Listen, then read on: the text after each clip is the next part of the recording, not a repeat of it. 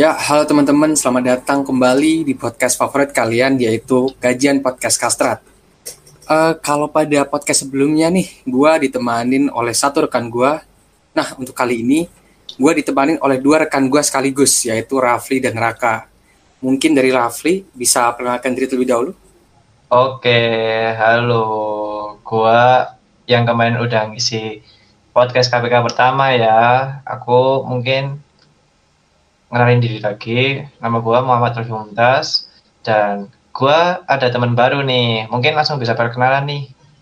Oke, halo semuanya. Uh, kenalin nih, uh, nama gue Raka Ardiansa Sibuan. Uh, diundang nih sama uh, sama Frit sama Rafli jadi untuk ikut untuk podcast untuk episode kali ini.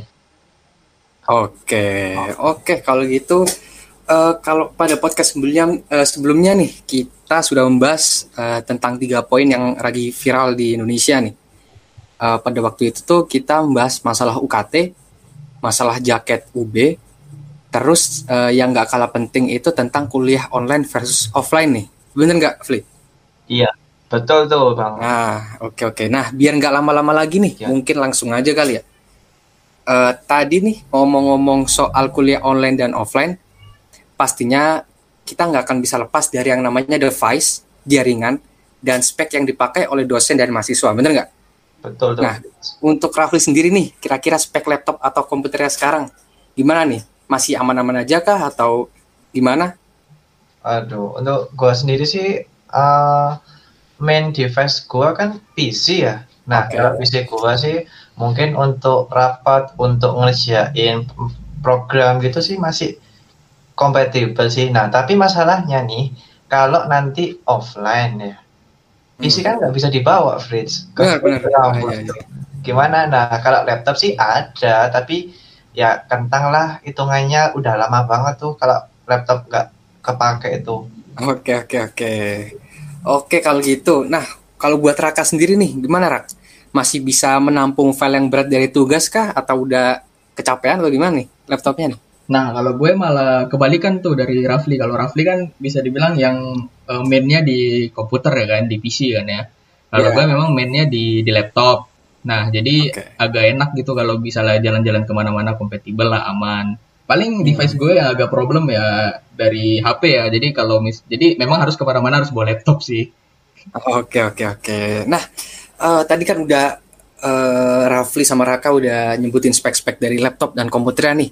Nah, uh, kebetulan juga pada podcast kali ini tuh kita bakal membahas salah satu permasalahan yaitu tentang uh, laptop Kemendikbud Ristek yang viral akhir-akhir ini nih. Nah, langsung aja yang ke pertama tuh uh, katanya nih laptop Kemendikbud Ristek tuh speknya rendah tapi harganya di luar nalar. Bener nggak sih? Gimana teman-teman? Kalau yang gua baca-baca ya, ini ada uh, rinci speknya ya, Oke, okay, gimana gimana tuh? Gua sebutin yang pertama. Boleh, boleh. Prosesor Core 2 frekuensinya 1, GHz. Terus ada memorinya RAM-nya itu 4 GB DDR4. Terus pakai HDD 32 GB, USB 3.0, ada networkingnya pakai adapter WLAN. Hmm? Terus graphic card-nya high definition integrated ada dayanya 50 watt sama pakai OS Chrome OS. Nah, itu kan itu Chrome OS. Iya, iya, iya. Ada yang tahu nggak itu? Chrome OS itu kayak gimana? Menarik juga speknya ya. Chrome OS tuh kalau nggak salah diperuntukkan buat itu nggak sih? Kayak nggak bisa buat aneh-aneh gitu nggak sih? Nah, iya betul tuh. Kalau katanya kalau Chrome OS itu uh, mereka menciptakan Chrome OS itu memang kan semuanya serba digit, serba online semuanya sekarang. Nah, okay. kalau misalnya nih kita buka laptop ya atau PC. Nah, yang gua buka, buka dulu itu ya mesti kalau nggak WA, Discord, Line. Nah, semuanya kan udah hmm. online semua tuh dan yeah, yeah, kita pakai Chrome kan. Nah, sekarang lagi juga kalau mau ngetik-ngetik juga bisa pakai Google Docs. Kalau misalnya bikin PPT bisa juga atau bikin buat Canva. Terus kalau memprogram juga ada juga yang langsung online sih kayak gitu.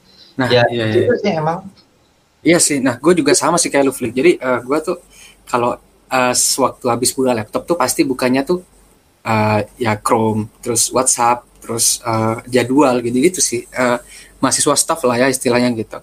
Kalau Raka sendiri nih gimana Rak? Dari lu Rak? Kalau buka laptop ya sama sih. Ya pasti sama, ya? langsung WhatsApp hmm. WhatsApp lain dulu. Ya med medsos dulu lah kali ya. Karena kan kita ngecek ngecek dulu ya kan. Uh, ada di chat orang lain atau kagak gitu. Ah, ah, ah benar-benar. Nah uh, buat laptop Kemdikbudristek ini yang buat viral itu sebenarnya bukan cuma speknya aja gitu. Uh, jadi harganya gitu kan. Namanya orang Indonesia kan uh, kalau masalah harga tuh pasti sensitif ya nggak? Bener nggak? Iya pastinya itu. Nah itu harganya gimana bisa di di spill Fli? Harganya berapa nih? Bisik-bisik aja nih. Katanya 10 juta Fritz waduh. Masuk, sumpah. Itu cicilan motor bisa tuh? 10 bisa juta tuh. waduh mahal banget 10 juta untuk spek yang tadi udah lu sebutin 10 juta tuh kayak buset eh, BTW kalau PC PC gua aja nggak sampai 10 juta, Fritz. 10 juta itu buat PC. Oke oke. M itu udah bisa. Iya bisa bisa itu jadi ya, kan? laptop gaming nambahin dikit lah ya. Iya. Nah laptop gua juga nggak sampai 10 juta kali tapi udah ya istilahnya udah di atas itu lah. Udah powerful gak sih kalau benar benar. Iya benar. 10 juta ah, ah 7 juta ke atas aja udah powerful banget. Nah iya benar. Nah itu menurut, menurut lu gimana rak 10 juta worth it nggak tuh buat spek yang kayak kata tadi itu? 10 juta kacau banget dong kalau speknya kayak gitu tadi. Uh, berapa tadi um, penyimpanannya 32 ya? 32 giga ya?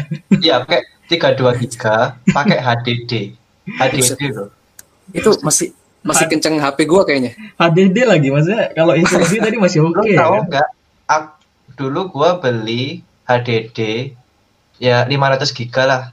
Cuma dua ratus lima puluh ribu. Sumpah. Aduh aduh aduh. Ini kayaknya kalau misalkan dilanjutin nih kita bakal disamperin sama tukang bakso nih kayaknya aduh. Kacau ya kalau dilanjutin. Bahaya. Bahaya bahaya. Nih. Oke oke. Jadi oh iya gini gini. Uh, gue tuh dapat uh, apa ya ada laporan juga bahwa uh, permasalahannya nggak cuma di laptop Kemendikbud aja nih. Jadi ada yang namanya laptop merah putih nah mungkin dari Raka atau Rafli nih ada yang tahu perbedaan dari keduanya nih apa nih kira-kira? Laptop merah putih sama laptop ke Mendikbud Ristek. Jadi katanya mereka tuh beda gitu. Gimana? Oh, gue malah nggak tahu tuh, malah baru pertama kali dengar tuh. Uh, kalau pertama kali? Iya, gue kira itu yang ini kan yang kita bahas yang 10 juta itu ya kan laptop 10 juta tapi iya, spek ya, bener -bener. spek spek kentang lah kita bilang ya kan. Lah, ya, gue kira uh, merah putih itu nama lain ya. Oh, beda beda rupanya ya. Beda sih kata dari artikel yang gue baca beda sih. Gimana, Fli? Kalau gue ya uh, pernah tuh baca artikel www.www.com ya itu di situ ada perbedaannya tuh ternyata antara laptop merah putih sama laptop Kemendikbud ya kalau hmm. laptop yang Kemendikbudristek itu ternyata nggak cuma laptop tapi pengadaan laptop itu ada juga buat aksesoris-aksesoris yang mendukung pembelajaran di sekolah nah kayak oh. misalnya uh, ada ya apa namanya tuh yang buat ya ada wifi juga laptop hmm. juga serta aksesoris aksesoris lainnya ya kayak gitu sih Fritz oh, gitu. kalau Jadi... kalau merah putih itu kalau nggak salah loh ya itu kalau merah putih itu laptop yang masih dikembangkan sama Pemda sama uh, Universitas Indonesia. Oh iya benar benar benar.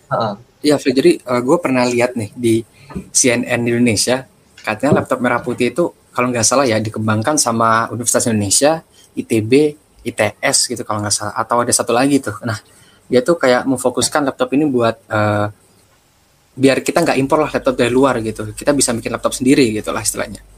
Nah cuman kalau tadi kata lu kemedik, uh, laptop Kemendikbud itu 10 juta pakai wifi dan lain-lain, uh, menurut gue kan ini uh, laptop ini difokuskan ke satu orang ya, jadi satu orang dapat satu. Nah, misal nih, bayangin aja, satu orang dapat satu wifi atau satu printer, itu buat apa coba?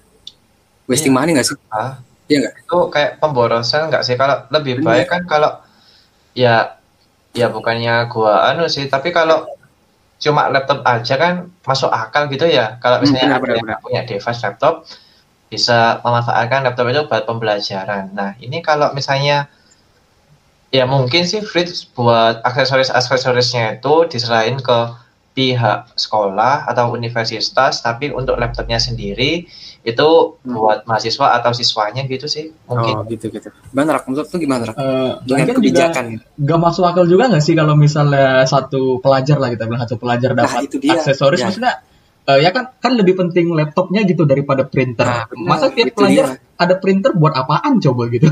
Iya makanya ma ma satu satu pelajar satu printer lagi. Satu printer satu banget. Wifi mau buat warnet gitu.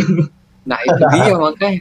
Nah, uh, mungkin ini sedikit masukan dari kita aja ya buat pemerintah kalau misalkan denger nih uh, mungkin ya. Uh, mohon maaf bapak sama ibu gitu kan. Uh, mungkin laptop Kemendikbudristek ini bisa difokuskan ke laptopnya aja gitu pak. Jadi memaksimalkan spek-spek yang ada gitu. Kalau 32 giga terus apa tadi Chrome OS itu menurut saya kurang gitu. Menurut saya dan teman-teman sih kurang gitu pak. Untuk harga 10 juta per laptop itu bisa Iya benar-benar bisa kayak mispersepsi dari orang-orang dikira kayak ada sesuatu yang janggal gitu nggak sih? Kalau kalau pemikiran gua yang pertama nih ya, kalau laptop sama gitu dengan spek seperti itu kan pertama nggak masuk akal ya. Hmm. Kalau misalnya tuh kalau gua hitung-hitung dari speknya, tapi bukan OS OS Windows, spek kayak gitu paling dua lah, Fritz maksimal. Hmm kagak mungkin kagak mungkin waduh, waduh. oke. Waduh. hati-hati ini sensitif nih. Hati-hati nanti ada yang ke trigger nih. Bahaya. Aduh, aduh, aduh. oke oke. Uh, setelah Kalau itu itu. gimana gimana? Gimana gimana? Fli? Gimana? Udah udah lanjut aja nggak apa-apa. Sorry sorry. Takutnya takutnya gua menyinggung nih Fris tadi iya, kan makanya, ada bakso nih ada nasi goreng tuh yang lewat nah itu dia makanya nanti siapa tahu ada yang denger kan nih elit elit nih. Nah takutnya nanti kita disidak nih, ya kan? Kalau nah, kita nggak pakai nggak pakai narkoba, nggak pakai apa nih? Ntar disidak, Enggak, ntar kaget kita. Aman lah kita. Oh, iyalah. Apalagi iyalah. apa? Lu tahu sendiri kan? Dia itu sebesar apa? Ya, dan benar. juga buat masa ke depannya gimana? Hmm, laptop ini sama aksesorisnya juga, maksudnya laptop Kemendikbud ini kan juga buat buat rakyat, tapi kan juga hmm uh, membutuhkan dana yang pastinya sangat besar kan, sampai triliunan kan. Nah, iya sih, benar-benar. Ini lagi sih kalau pengadaan laptop ini juga di apa ya, survei dulu lah istilahnya. Emang iya benar. Nah, urgensi enggak gitu sih. Iya. Nah, setelah itu Fli, itu uh, kayak misalkan laptop ini kan banyak ya. Itu maksudnya uh, satu Indonesia pasti kebagian dengan cara seleksi pastinya kan. Nah, itu uh, pendistribusiannya itu gimana tuh biar tepat sasaran gitu kan? Itu yang masih menjadi ah. pertanyaan sih buat gua tuh. Iya enggak? Itu, itu masalah utamanya. Gimana tuh, Ra? Wah, kalau pendistribusian mah itu kisah klasik ya di negara kita ya. Kita kisah semua udah, udah tahu oh. udah uh, iya, iya. siapa yang dapat dan ke mana ya. Iya. Uh, kalau rencana 2020 nanti uh, pendistribusiannya mulai 2024 bisa aja. Siapa tahu Nus kan mungkin bisa bisa gitu ya kan mungkin mungkin iya nah Jadi kalau uh, ya gimana pendistribusian tuh kalau Indonesia ya pastinya malah lebih banyak biayanya Fritz Waduh, kayak, kalau kayak ongkir itu ya?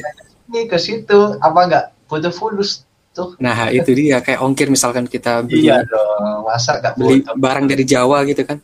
Ongkirnya mahal gitu kan. Buh, bisa. Aduh Pasti lah, tidak mungkin. Ya. Iya sih benar.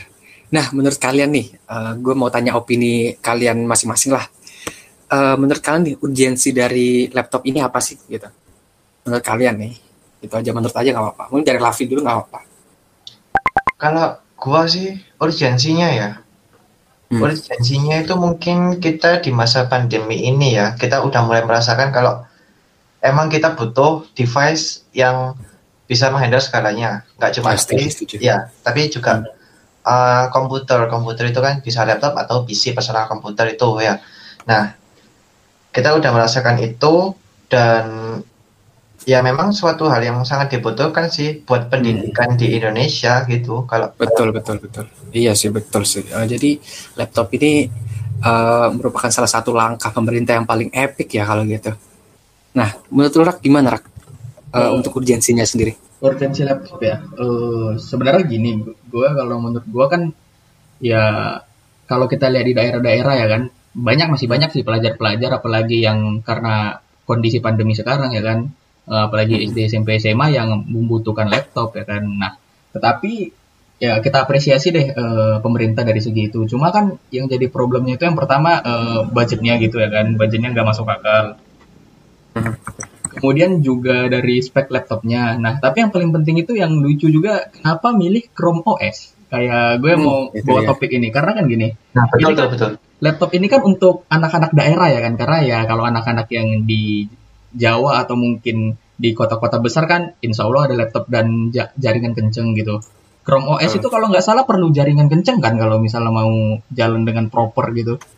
Iya, iya betul, betul, nah, iya. harus Jadi, kalau, kalau emang ini laptop misalnya mau dibagikan ke daerah-daerah yang jaringannya uh, tidak selancar daerah ataupun kota besar kenapa milih Chrome OS gitu kan? Blunder nah, atau gimana gitu. Iya benar benar benar. Aduh bahas tentang laptop nih gak ada habisnya. Soalnya gak ada habisnya sumpah. pro kontra. Emang masalahnya banyak banget dan analisisnya dari laptop ini sendiri pun pertama aja udah bermasalah apalagi selanjutnya gitu iya betul makanya itu gak ada habisnya gitu nah mungkin langsung aja nih ke materi kedua kali ya mana Flip kalau Oh iya, sebelumnya itu sih. Kan tadi kita ngomong-ngomong tentang laptop nih. Pastinya nggak lepas kan dari teknologi informasi. Nah, informasi yang ada di berita itu ada yang lagi rame tuh. Tahu nggak lu? Oh, tahu betul. Waduh. Aduh, itu lo Fritz yang mengizinkan mantan narapidana kasus pencabulan anak di bawah umur oh, okay. itu boleh tayang lagi di televisi. Menurut lo okay. gimana tuh Fritz? Sama oh sebenarnya yang bertanggung jawab bertanggung jawab pertelevisian di Indonesia itu siapa sih? Waduh, tenang tenang, Fli, jangan batuk-batuk, Fli. sampai batuk-batuk. Baru ah, gitu Habis okay. pikir gua, sumpah. oh, kalau menurut gua sih menolak gimana? semuanya. Ya, kalau menurut gua tuh uh, yang bertanggung jawab tuh pasti ada namanya KPI, jadi Komisi Penyiaran Indonesia. Nah, itu mereka yang bertanggung jawab full kepada uh, pertelevisian dan lain-lain. Nah, kalau menurut gua sih kalau mantan narapidana ini dibolehkan kembali tayang itu sama halnya kayak mantan narapidana korupsi kembali menyalonkan menjadi DPR dan lain-lain gitu. Nah itulah kurang lebih ya uh, 11-12 lah ya kasusnya gitu. Gimana Rak menurut? Bener sih bener kata yang lu bilang tadi uh, kayak ya gak etis aja gitu kenapa seseorang yang uh, terlibat uh, kasus seperti itu tetapi malah diajak ataupun diundang gitu, diglorifikasi mungkin bahasanya di acara-acara atau media TV. Padahal ya, ini kan bayangin kalau kita jadi uh, korban ataupun keluarga korban ngelihat uh, iya berita benar. kayak gitu di TV gitu. Iya sih. Nah, katanya tuh ya uh, eh, KPI ini berdalih bahwa uh, pengundangan dari sosok sosok orang ini itu untuk edukasi gitu. Edukasi yang macam apa gitu loh. Mereka, uh, dia tuh sebagai pelaku kok edukasi gitu jadi sampai saat ini dari gue sih belum masuk sih. Gimana, Fli? Hmm, kalau menurut gue tuh kayaknya ini pengalian isu deh, Fritz. Padahal di internalnya mereka sendiri itu malah ada masalah yang lebih besar sepertinya. Tapi mereka oh, mengalihkan isu dengan isu ini biar mereka bisa menutupi isu sebenarnya yang ada di internal mereka. Itu loh, kamu tahu kan, lu tahu kan masa Kak. Ya, ya, ya. Isu, ya, isu apa nih, Fli? Isu apa? Dibahas nih. Oke. Okay. Jadi itu loh, kalau kalau tahu kan, kalau ada salah satu ya pegawai lah istilahnya di sana itu udah lama uh, kena perundungan dan pembulian dan bahkan juga pelecehan seksual itu nggak diperhatikan belas sama nggak ditanggapi serius sama mereka. Waduh, bahaya juga nih. Sekelas sekelas itu ya kayak komisi se Indonesia ya kayak gitu. Iya, gua juga nggak habis pikir sih. Itu padahal instansi yang menaungi pertelevisian di seluruh Indonesia. Tapi ya lu tahu sendiri kan televisi itu ya mungkin sekarang udah jarang sih kalau yang lihat televisi. Malah kan semuanya juga uh, online semua. Tapi kan nggak lepas tuh kalau berita-berita kalau apa pun itu semuanya juga masih ada di televisi. Ya, nah, ya, kalau internalnya aja bobrok, apalagi uh, informasi yang mereka sampaikan itu kayak gimana ya? Kita juga malah nggak percaya mereka gitu sih kalau gue. Iya sih, iya benar-benar. Jadi nah, mungkin, ironis uh, juga nggak sih ya kan? Iya, ironis juga gitu. Mungkin uh, buat tadi permasalahan itu tuh ada hubungannya sama narapidana tadi kali ya. Jadi gara-gara internalnya bobrok kata Rafli tadi mungkin uh, keputusan yang diambil juga bakal bobrok gitu kan sama kayak narapidana nah, itu tadi. salah satu contohnya berarti itu. Iya kan, nah, ya? iya bisa jadi gitu kan. Ah, Okay. Masuk tuh masuk masuk akal. Nah ini kasus-kasus kayak gini tuh udah bukan uh, hal yang gimana ya? Bukan hal yang biasa lagi gitu. Kayak misalkan uh, kalau nggak salah tuh di Papua itu ada segelintir orang oknum gitu kan, uh, yang juga melakukan hal yang sama gitu. Jadi ada anak sekitar anak remaja gitu kan, yang mohon maaf nih ya, mohon maaf sebelumnya uh, dilecehkan gitu sama beberapa oknum yang salah satunya tuh ada dari uh, partai politik gitu. Nah itu uh, sorry ya ini gue ngomongnya miris sih sebenarnya miris sih, cuman gimana ya sedih juga gitu. Iya. Gimana gimana? Aduh sedih juga gitu. Nah menurut gue gimana tuh? Santai aja kan di sini ya. Iya benar tapi uh, gue ngomongnya tuh kayak sedih aja gitu. Ma ada gitu kayak gitu tuh kok kayak lebih ke mohon maaf nih mohon maaf nih gue saking kayak keselnya gitu itu tuh lebih ke hewan sih iya nggak sih kayak seenaknya sendiri gitu kita tuh manusia yeah. punya hak asasi manusia enggak bener nggak sih benar benar hmm, betul nah itu dia makanya aduh gimana menurut lu gitu Rak? Ya, kalau gua sih oh, Rafli dulu mungkin Rafli. Oh, oke okay, okay. Kalau gua sih anu sih uh, masalah Komnas HAM-nya sendiri sih. Kalau Komnas HAM-nya kita kan kayak apa ya mereka pasif gitu nggak kalau menurut lu gimana rak? Bener-bener kayak gimana bilangnya? Mungkin uh, beberapa tahun ini Komnas Ham bisa dibilang dapat rapor merah kali ya bisa dibilang gitu mungkin. Hmm, oke oke oke. Iya sih. Wah ini Indonesia semakin hari semakin parah sih menurut gua sih. Ini opini pribadi ya mohon maaf kalau ada yang tersinggung. Ini opini pribadi full dari gua sendiri gitu kan. Uh, terus itu sama di KPI itu katanya kasus pelecehan itu tidak diperhatikan dan ditanggapi secara serius gitu. Yang pada akhirnya berakibat buruk pada mental si korban gitu. Itu bener nggak sih? Kayak sebenarnya sebenarnya maaf nih gue nggak seberapa mengikuti tentang KPI gitu kan. Mungkin Rafli lebih mengikuti tentang KPI ini masalah internal KPI ini. Gimana? Oke, okay, emang gue lagi mendalami ya gue bukan mengamat sosial bukan pengamat politik juga. Hmm. tapi ya masalah ini memang apa ya kalau misalnya tidak ditanggapi serius bakal ada kasus-kasus yang sama kalau menurut gua. Jadi ya, kasusnya akan mengekor gitu sih. Kalau kita memberikan contoh yang buruk pastinya yang lain juga ter apa, kena imbasnya kan. Kalau gua sih kayak gitu sih. Jadi kalau misalnya masalah mental psikisnya si korban pastinya ya ya sangat malu lah pertama ya. Sangat malu terus yeah. mereka ya bukan mereka yang juga kena korban juga mereka itu uh, mencari nafkah di situ juga. Kalau keluar juga kasihan keluarganya. Nggak ada pilihan lain gitu loh. Kayak udah bertahun-tahun digitukan terus ya udah dilecehkan udah dibullying sampai bertahun-tahun. Apa nggak stres coba kayak gitu Oh jadi ini mau gue highlight dikit ya. Jadi ini kasusnya udah bertahun-tahun ya, nggak cuma iya, doang. Kasus bertahun-tahun ini. Kalau nggak salah tuh 2012 nggak sih? Kalau nggak salah. Waduh. 2016. Lama banget kok. Oh berarti korbannya baru speak up sekarang gitu ya? Ya, dia nah. baru berani speak up sekarang. Oke oke. Menurut lu gimana rak ini rak? Kayak kayak berubah eh uh, ini tuh kayak mengaruhi psikis dari korban gitu loh separah itu gitu gimana Rak? Ya pasti dong ya karena ya mungkin dari pelaku ya kan ngiranya bercandaan doang ya kan uh, apa kuat kuat bercandaan ya kan tetapi ya kalau kita berada di uh, di kita sebagai korban gitu kita sebagai korban mengalami hal-hal itu apalagi yang dibaca dibaca di berita itu ya kan yang uh, diginikan, digitukan, mungkin gak enak juga kalau dibahas detailnya ya kan. Ya pasti yeah, yeah. kena psikis dong, apalagi berapa berapa tahun juga tadi Rafli bilang dari 2012 kan ya. Iya, Tapi iya. memang dari dulu uh, ini masuk mental health berarti mental health awareness gitu atau ya ah. kondisi work office yang baik di Indonesia memang dari dulu nggak nggak bagus sih kebanyakan memang oh, uh. bisa dibilang agak lebih cenderung toxic gini ya ya iya. mungkin kurang-kurang gitu ya bisa jadi PR lah untuk Indonesia ke depannya iya uh, Indonesia nih uh, akhir-akhir ini tuh banyak dapat rapor merah kalau kata Raka tadi gitu.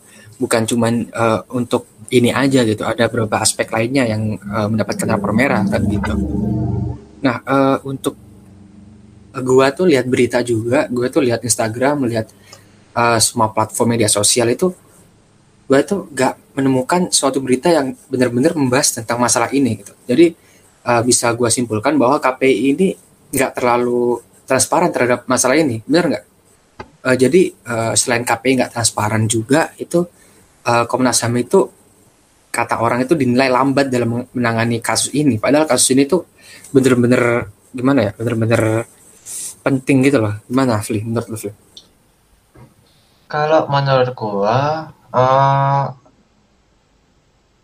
lu merasa nggak sih kalau uh, misalnya ada instansi-instansi negara yang internalnya ada kasusnya gitu. Ada hmm. suatu kasus di internal mereka dan beritanya cuma sedikit.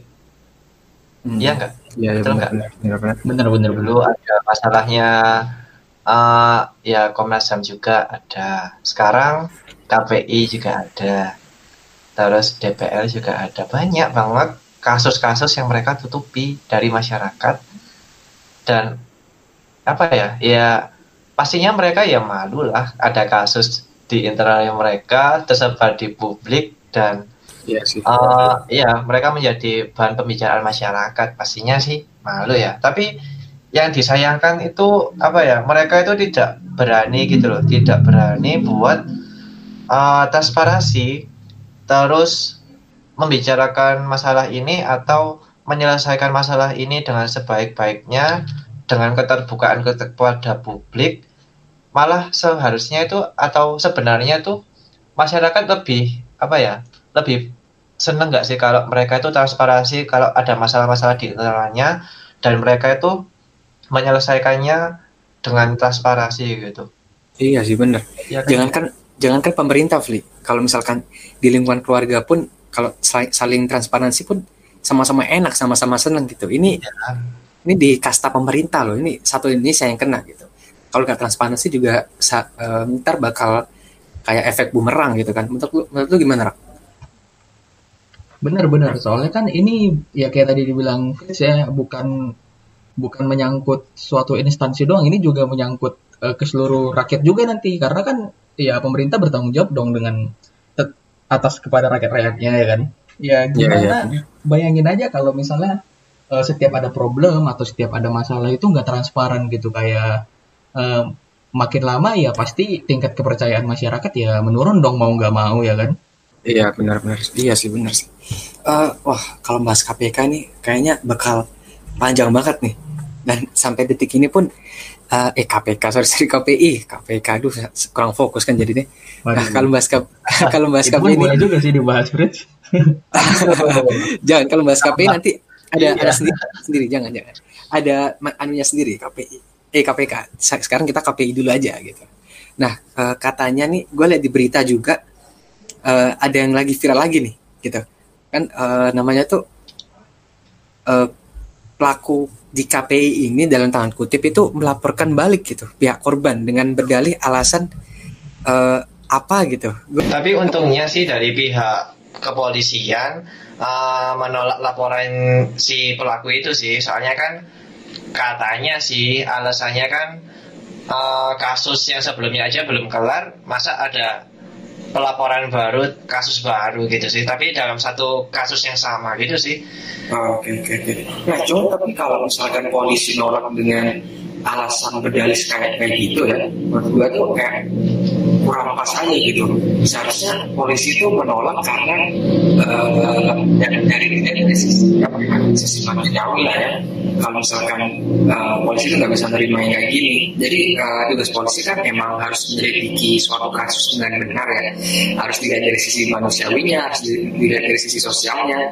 Nah kalau misalkan kasus ini yang udah berjalan kata dari sekitar bertahun-tahun dari 2015 pastinya kan uh, si korban ini udah merasakan istilahnya kayak uh, ya, mental, mental ya. breakdown sih kalau mau gua udah bertahun-tahun di dirundung. Iya sih. Serba salah nggak sih kalau misalkan uh, si korban ini keluar dari kerjaannya nanti bakal Iya, malah gitu, merugikan dirinya sendiri, keluarganya sendiri juga malah hancur nggak sih kalau menurut gua iya benar benar benar benar. Mungkin uh, untuk membahas tentang mental mental ini mungkin Raka ada sedikit uh, gimana gimana ada gitu sedikit satu dua tentang ini ya si si yang korbannya lah ya yang korban korbannya. Pasti jelas jelas rusak korbannya kayak tadi kan udah bertahun-tahun ya kalau nggak salah ya iya iya iya. Udah bertahun-tahun.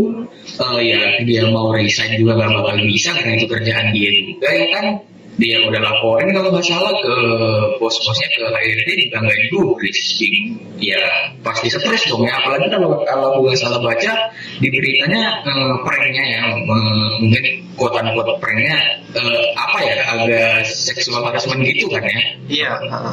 Dan ini korbannya laki-laki gimana nggak eh, prank gitu eh, seorang prank laki-laki apalagi seorang eh, ketua di keluarga sendiri kan. Dia seorang suami kan ya di keluarganya ada anaknya juga. Pasti bakal kepikiran dong. Uh, kemudian aku ada nih uh, tadi poinnya yang menarik juga ini kan tadi kan ada tuh Fritz bilang kalau misalnya uh, uh, polisinya nolak ya kan polisinya nolak case-nya karena ya karena case yang sebelumnya belum selesai kan ya. Iya ya betul tuh. Nah katanya. Uh, ini makanya jadi permasalahan ini mungkin uh, gimana bilangnya? kalau misalnya nih case-nya ini nggak viral gitu ya kan? Si, si, si korban nggak pernah buat surat nggak pernah buat surat terbuka dia ngelaporin sendiri nih ke polisi. Mungkin aja nih e, ketika dilaporin balik malah diterima sama polisi ya kan? Karena ya beginilah kondisi negara kita. Iya, bahkan sebelumnya tuh si korban udah uh, lapor ke polisi tuh, kak. Tapi malah Uh, lu tau nggak uh, gimana jawabannya si polisi? Katanya sih, gimana, gimana gua telepon apa? Istilahnya gini, uh, si polisinya mau langsung telepon balik si pelaku dia di apa dibicarain baik-baik. Nggak masuk akal semua katanya negara ada prosedurnya gitu ya? Iya. kok, kayak suka-suka polisinya gitu? Kan nggak bisa gitu. Bukannya nah, tambah iya tambah si pelakunya kan ya juga malah marah dan melampiaskannya ke pelaku nggak sih? Eh, maksudnya ke korban nggak sih?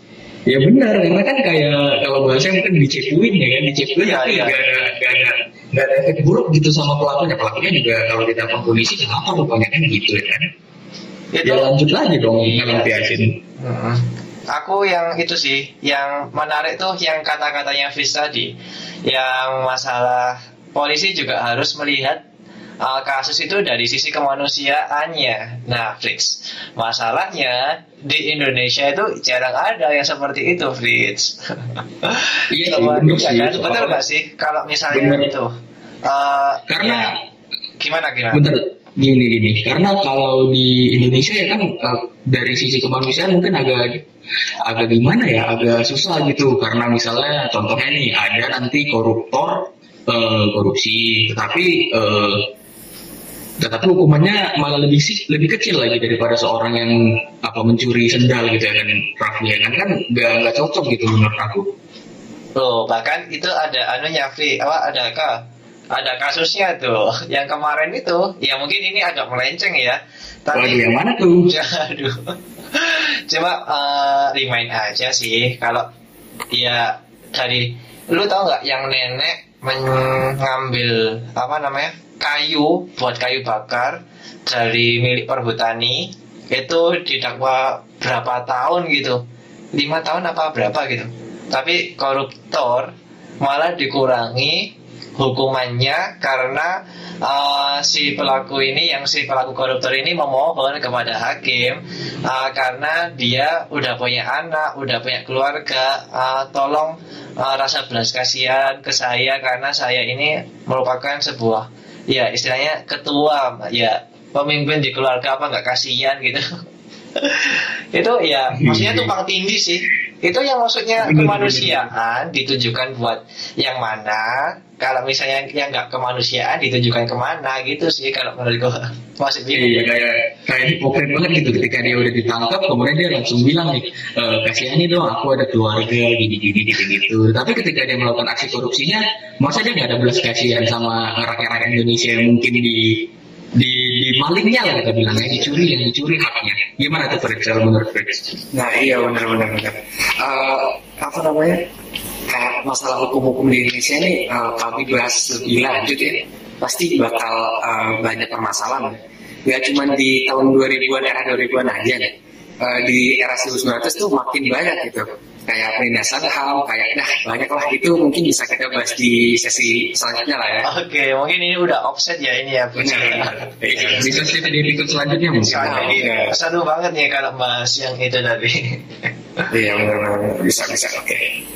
Nah, mungkin lanjut aja nih Fri. Gimana Fri? Ada permasalahan lagi di KPI oh, menurut KPI? Kalau kalau di KPI sih ya masalah utamanya yang dua itu sih Fritz. Tapi kalau yang lagi viral lagi nih uh, mungkin Raka nih Raka yang sebagai tamu di sini pembawa materi baru kita gimana Raka? Waduh materi yang masih anget-anget tuh Nah, yang masih anget-anget. Jadi gini nih, kita yang masih nyinggung-nyinggung aja sama materi sebelumnya ya kan. Oh, kalau materi sebelumnya kan ada tuh bahas-bahas kan uh, pelaku kan ngelaporin korban karena UU ITE ya kan berarti karena pencemaran nama ya, baik uh, gitu. gitu itu alasannya alasan-alasan klasik ya kan. Nah, jadi ada juga nih uh, suatu peristiwa viral di Indonesia uh, jadi kayak ada suatu mural gitu mungkin pernah dengar gak ya ada ada kejadian mural yang dituduh itu mencemarkan nama baik seorang tokoh nomor satu di Republik Indonesia ini. Nah, tetapi uh, ini menimbulkan pro dan kontra di netizen-netizen kan aku lihat baca-baca di di YouTube, di Instagram, scrolling, scroll Instagram, di TikTok banyak banget tuh yang pro kontra gitu. Mungkin uh, Rafli kayaknya tahu nih, Rafli kan semua kasus kayaknya dari tadi uh, up to date banget ya. Iya, kalau gua sih baca-baca gitu sih yang lagi angkat-angkat tuh bahasanya. kalau mural tuh yang biasanya ada di tembok terus kartun-kartun tokoh-tokoh kartun gitu nggak sih? Atau mural itu kayak gambar eh, gambar-gambar seseorang yang dijadikan kartun gitu nggak sih iya kan Ya sih, kalau nggak salah mural itu uh, intinya gambaran-gambaran yang ada di dinding deh mau itu kartun atau kayak gimana. Tapi mungkin uh, kalau misalnya ada ada style-style khususnya namanya berubah gitu kan jadi kayak graffiti gitu kan kita oh, sering lihat itu sebagai graffiti. Benar iya sih. Kalau yang gua tahu nih uh, bahkan yang orang nomor satu di Indonesia ini dulunya kan pernah bilang kalau nggak salah saya itu uh, kangen dikritik oleh masyarakat gitu katanya sekarang kok malah apa ada moral yang cuma apa ya menurut gua sih nggak menyindir ya kalau kalau menurut gua dan hmm. memang kan mural itu bentuk implementasi implementasi uh, bisa dibilang kayak demo tapi nggak secara anarkis gitu. Dengan seni demo dengan seni. Nah seperti itu. Kalau menurut gua gimana tuh Fritz? Kalau menurut gua Fritz? Benar sih, benar sih. Kalau bisa dibilang moral itu merupakan uh, suatu penyampaian atau kebebasan berpendapat dari masyarakat ya untuk pemerintah era sekarang gitu kan. Uh, karena menurut gue ini uh, yang namanya kritik atau saran untuk pemerintah itu enggak uh, harus serta merta dengan cara mengirim pesan atau mengkritik uh, dari langsung ke mana ke pemerintahnya dan lain-lain. Uh, karena di zaman sekarang itu lewat moral, lewat sosial media, semua kritik itu pasti uh, ada tempat penampungannya. Nanti pasti akan di apa namanya uh, dikirimkan ke orang nomor satu lah yang kata Raka. Nah uh, kalau berbicara tentang orang nomor satu nih kata Raka. Pasti kita udah nggak asing dong ya. Orang nomor satu siapa lagi gitu kan kalau bukan bapak presiden kita ya kan? Nah buat uh, mural ini sendiri gitu kan uh, sebenarnya masih uh, memicu pro dan kontra menurutku ya karena uh, banyak seniman gitu kan seniman jalan ini yang di mana mereka itu membuat mural itu bukan dengan sendiri. Kalau misalkan membuat tidak sendiri itu uh, menurutku menurut gue tuh fine fine aja gitu kan nah berhubung kalau mereka uh, membuat seni ini di lahan orang lain atau fasilitas umum bahkan gitu kan. Itu bakal uh, menyebabkan gimana ya uh, kontra dari masyarakat itu sendiri gitu. Nah tuh gimana rakyatnya bener dong kayak uh, kalau misalnya itu ada tuh julukan tuh teman-teman kita tuh uh, dari UI ya kan uh, untuk uh, orang nomor satu masih disebut lah ya kan julukannya apa. Gue juga lupa kayaknya sekarang. Karena ya kalau misalnya uh, Pak Jokowi kan pernah bilang ya kan rindu dikritik kemudian ada mural kayak gini malah uh, bisa dibilang uh, responnya negatif. Ya kan kan um, kita sebagai masyarakat biasa aja tuh kan jadi bingung ya kan loh. Jadinya boleh atau kagak kan gitu ya kan kerja kan Hmm, iya benar benar benar. Nah itu tadi kata Rafli juga nih, Rafli itu bilang gini tadi, uh, saya itu kangen dikritik. Nah orang saya di, eh, di Indonesia itu bilang gitu, saya itu kangen dikritik. Nah ini buat mungkin buat Rafli ya. Menurutku ini uh, ada masanya di mana orang itu ada di itu Fli, ada di apa namanya uh, zona nyaman gitu. Oh, nah, kalau okay. sekali ada di zona nyaman itu bakal susah untuk keluar gitu, Fli. Gimana? Oh, oke. Okay. nah, kalau masalah gimana ya? Kalau sebagai ya sebagai orang nomor satu terus pembuat keputusan yang ada di negara kita ya pokoknya kepala pemerintahan nih ya kalau menurut gue sih ya juga harus bisa keluar dari zona nyamannya ya demi rakyat kalau misalnya rakyat nih memang kan mereka kan uh, yang di undang-undang dasar Republik Indonesia rakyat itu kan di atas segalanya kan istilahnya. Nah betul kan? Dan mereka itu yang ada di uh, sana tuh di ya presiden kita DPR kita semuanya itu an, diandaikan sebagai bawaan kita kalau ya secara implisit gitu. Nah, kalau menurut gua mereka tuh sebenarnya seharusnya dan sepatutnya tuh mendengar demokrasi dari kita, mendengar permintaan kita dan mereka mempunyai kewajiban untuk hal tersebut. Kita kan sebagai warga yang patuh terhadap pemerintahan kan juga membayar pajak. Juga kalau misalnya kalau moral kan menurut gua sih nggak anarkis ya, nggak sampai uh, mungkin kalau misalnya si moralnya ini di tempat-tempat umum terus mengganggu ya mengganggu masyarakat umum itu termasuk vandalisme gak sih itu? Kalau seperti itu kalau moral. Benar, benar. iya kan ya? Nah kalau misalnya mengganggu ketertiban ya itu mending memang langsung dihapus aja. Tapi ya nggak perlu dicari orangnya gitu sih sampai uh, diintegrasi di ya gitu sih. Gua bingungnya itu sih Fitz. Kalau oh, okay. demokrasi di Indonesia itu kayak ditutup gitu sih. Kayak kalau yang mengkritik pemerintahan bakalan ya istilahnya bakalan dihapus gitu. Kayak masa nah. orde baru rata. Oh, ya, ada bau-bau ada ada. gitu ya? jangan jangan jangan. Nggak jadi nggak jadi. ini uh, sama ke kayak materi kedua tadi ya ke area-area 90-an ya? Bahaya ya bahaya. jangan jangan. Ya, kayak kayak kembali ke masa lalu gak sih itu kalau masa lalu bener. Iya kayak masa mungkin, mungkin pemerintah mau nostalgia mungkin. Oh jangan nostalgia. dong jangan dong. Bahaya bahaya juga ya Nah ini nih ada nih mural yang mungkin nih bisa fit nih kategori yang dari tadi kita bahas ya kan mural yang pro kontra kemudian uh, agak kritik dikit itu salah satunya ada itu yang tulisannya pemerintah kami lapar gimana tuh menurut Fritz mungkin? Waduh pemerintah kami lapar. Uh, Sebenarnya yang seperti aku mention di awal tadi kalau misalkan uh, kritikan atau saran buat pemerintah tuh bebas gitu. Nah itu merupakan salah satu uh, film hospice gitu di Indonesia Nah, cuman uh, kritikan seperti itu banyak menimbulkan pro dan kontra di sosial media lah terutama ya. Jadi uh, mereka itu yang pro itu beranggapan bahwa ini merupakan salah satu uh, bentuk kritikan buat pemerintah gitu akan pandemi COVID-19 ini gitu yang semua semua mobilitas itu dibatasi gitu. Nah untuk mereka yang kontra ini mereka beranggapan bahwa kalau misalkan kalian lapar gitu ini sumpah sumpah aja ya kalau mereka uh, sumpah kalian lapar uh, kalian itu harusnya beli makanan gitu dibandingkan beli uh, peralatan buat uh, murah lah istilahnya gitu. Nah itu gimana Fli itu Fli? Oke, sebelumnya gue tanya dulu ya. Misalnya nih, Fitz, lu jadi pemerintah nih. Terus okay. gue jadi rakyat. Terus gue yang uh, apa namanya ngelukis mural gitu ya. Terus gue ya nulisnya tadi pemerintah. Eh, ya kami lapar gitu. Lu hmm. tersinggung nggak? Kami lapar enggak sih. Soalnya nggak ter nggak uh, menjurus ke gue langsung gitu ya nggak sih? Iya betul juga. Nah, tapi Lu tahu nggak isi UU ITE itu yang tentang pencemaran nama baik?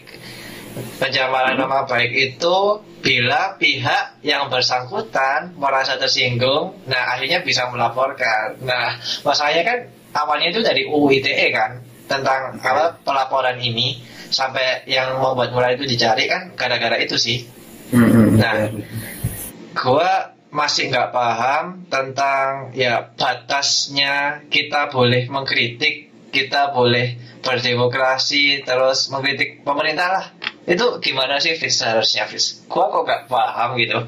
Kok sedikit-sedikit dilaporin, sedikit-sedikit masuk penjara gitu sih. Nah itu itu dia itu pemerintah zaman sekarang itu istilahnya uh, terlalu sensitif ya kayak oh. bayi gitu. Jadi baper ya gitu ya? benar benar sedikit disenggol mereka kayak aduh iritasi gitu mungkin lagi PLS kan kalau di Indonesia tuh uh, requirementnya gitu ya kan kalau kita mau ngasih uh, kritik itu harus sopan ya kan oh. benar tapi tapi sopannya agak agak aneh sih mungkin ini ada nih ada ada case baru nih hmm? uh, selain daripada mural tadi ya kan yang berita petani di Blitar kalau nggak salah ya. oh iya iya. Blitar, oh, okay, okay. Yang ditangkap nih karena ngacungkan poster nih yang uh, ini aku bacain tulisannya Pak Jokowi bantu peternak beli jagung dengan harga wajar. Gimana tuh? Kalau menurut aku nih, kalau dari segi, segi sopan itu udah sopan banget itu. Kalau misalnya kita ngechat dosen, udah tinggal ditambahin emot emot kesukaan kita tuh emot tangan. itu udah udah sopan banget itu. Betul tuh. Nah, kalau menurut gua sih uh, rakyat ini sebenarnya kan memilih jalan baik-baik sih kalau menurut gua. Dan si bapak ini ya diem aja nggak sih itu kalau pas anunya itu pas mengajukan posternya itu bener maksudnya kan kayak mungkin salah satu alasan pemerintah kalau nangkep-nangkep kayak gini oh ada demo ada ada kerusakan gitu segala yeah. jenis ya kan tapi kalau aku baca di berita uh, bapak petaninya cuma berdiri dan megang poster gitu. Memang bener-bener nggak ada nggak ada chaos gitu. Terus itu langsung ditangkap di tempat ya kalau nggak salah tuh? Iya langsung dibawa gitu kan. sih, uh, gua. Kalau parah sih ya. Iya, kalau menurut gua sih uh, padahal sih ya beliau udah panas-panas cuma menyampaikan aspirasinya si bapak presiden itu ya berada di mobilnya itu kan ya. Terus mengajukan rakyat ya mungkin para ajudannya itu langsung polisinya yang ada berpatroli di situ langsung menangkap gitu sih. Ya kalau menurut gua sih lebih cocoknya kata-katanya baper sih. Ya betul kata Raka tadi bisa di kalau mereka itu sensitif gitu. Kalau dikritik sedikit apaan sih? Gitu kata. Mungkin mereka lagi apa ya sensi kali PMS kali gitu. Gimana tuh? Iya.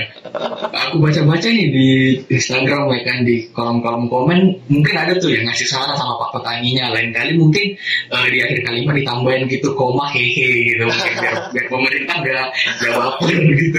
Gak baper gimana tuh idenya boleh tuh boleh tuh. Mungkin uh, selain ditambahin hehe ya mungkin uh, buat di posternya itu depannya kasih kata kata pembuka assalamualaikum saya dari petani jagung blitar gitu kan. Oh, makin okay. panjang aja gitu kan. Kayak ngechat dosen aja ya berarti ya. Kayak gitu. Kalau kalau zaman BBM dulu intro dulu kali intro dulu benar-benar ya kalau misalkan gitu ya kalau misalkan nah, tadi kan yang udah di mention Raka Pak Jokowi bantu peternak uh, beli jagung dengan harga wajar itu kalau pemerintah masih tersinggung ya kan. Nah mungkin gimana ya itu merupakan salah satu yang udah mention di awal tadi sama kayak mural tadi. Uh, itu kebebasan berpendapat gitu.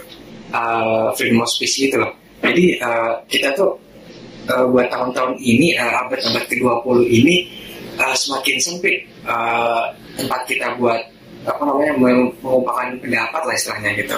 Nah jadi uh, mungkin yang bisa aku sampaikan buat pemerintah itu GWS lah ya GWS buat pemerintah iya. 2020 2021 itu lah ya gitu. mungkin diperbanyak ikhtiarnya sih diperbanyak iya harus sabar menghadapi kita yang emang bebal terhadap pemerintah gitu ya mungkin mohon maaf kami ya, mohon maaf. emang uh, ya banyak permintaannya ke pemerintah ya mohon ya. maaf sebesar besarnya kepada pemerintah mungkin, mungkin yang, kita yang bisa ya. diatur gitu kan iya mungkin maaf. kita yang duitnya nggak cukup gitu kan buat cukupin pemerintah gitu kan maaf aja nih oke oke mungkin gimana tuh Rak? kalau menurut lo saran yang baik ke pemerintah gimana?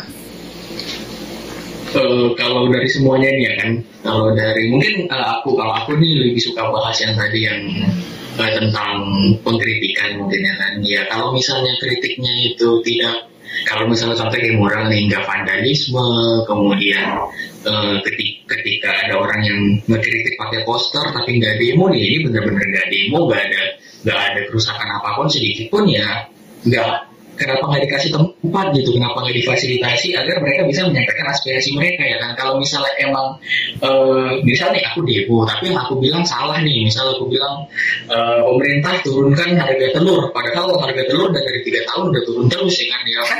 Aku bisa di nggak masuk akal aku ya kan? Nggak masuk akal kan? Ya. pemerintah tinggal bilang baik-baik gitu tinggal bilang baik baik tinggal uh, klarifikasi ataupun konfirmasi di akun-akun mereka ya kan? Ya nggak mungkin diserang sama netizen nggak mungkin ya kan kita pun juga bukan berarti uh, kayak apa pun yang dilakukan uh, kalau kata orang ini semua salah pemerintah kan nggak gitu ya kan Iya, terus masih masih objektif gitu. Malah pemerintah pemerintahnya yang kadang-kadang uh, buat kita jadi bertanya-tanya gitu, buat kita jadi cemas, sebenarnya saya jadi cemas. Tapi kalau masalah kebebasan berpendapat sih, kalau menurut gue ya di Indonesia, yang katanya sebagai negara demokrasi, itu implementasinya sangat sedikit sekali gitu loh. Bahkan uh, gini sih kak menurut gua uh, kebebasan berpendapat itu kebebasan berpendapat yang viral gitu. Kalau nggak viral Iya ditangkap gitu. Nah, betul. udah, mungkin bukan viral aja sih, mungkin kebebasan berpendapat yang terkenal gitu. Oh. Kalau nggak terkenal, kalau lu cuma masyarakat biasa itu ah bakal ketangkep. Gitu. Aduh. Kalau misalkan lu terkenal, nanti bakal diundang diundang di sana. Nah, di sana gitu. Bisa. Atau diundang diundang siapa mungkin diundang siapa? Oh, iya benar, diundang podcast ya kan. Oh, oke. Okay. podcast jadi komposer. bisa bisa bisa. Jadi gimana gimana? Uh, apa tuh Fritz? Gimana nih? Untuk kelanjutannya mungkin ada sesuatu lagi yang harus dibahas? Kalau dari aku mungkin udah sih mungkin harapan ya kan harapan aku mungkin ya kayak tadi dari bersama Rafli semoga pemerintah uh, bisa lekas sembuh ya kan sembuh. Uh, karena kalau sakitnya ya sakit di hati ya kan kayak selalu baper gitu dikit-dikit baper kalau mau ya. kalau mau pemerintah rakyatnya didoain malah rakyatnya semoga cepat sembuh biar nggak mengkritik pemerintah terus gitu. mungkin uh, jokes di sana juga gitu ya kan di, di kantor DPR mungkin seperti itu jokesnya. Iya dong, bahkan bayarannya kan udah cukup tuh sampai Berapa M tuh? Aduh, udah udah offset. Waduh, itu bisa episode 4 itu mungkin. Ya, episode 4 episode selanjutnya lah ya. Jangan membahas lebih dalam nanti uh, bakal ada yang tersinggung lagi nih. Aduh, gua sendirian nih nanti ada tukang bakso tak tak tak tak tak. Eh. Ya, dikunci dulu pintunya, Pli. Oke, okay, udah kok. Aman dari awal ngomong tadi udah. Oke oke ya udahlah oke deh kalau gitu uh, kayaknya kita juga udah capek juga nih bahas tentang permasalahan di Indonesia karena bakal gak ada habisnya nih bakal bisa sampai 4 jam nih kita buat podcast. Malah bukan podcast nih kayak film dokumenter gitu kan. Iya. nah oke okay deh kalau gitu makasih buat uh, rekan-rekan gue yang udah nemenin gue pada malam ini. Uh, eh, gue Fitz Adriano. Gue Muhammad Arfi Muntas dan gue Raka dan Sasibuan oke okay, biasanya nah terima kasih teman-teman. Oke, okay, terima kasih, Sampai jumpa di episode selanjutnya. Sampai jumpa, teman-teman.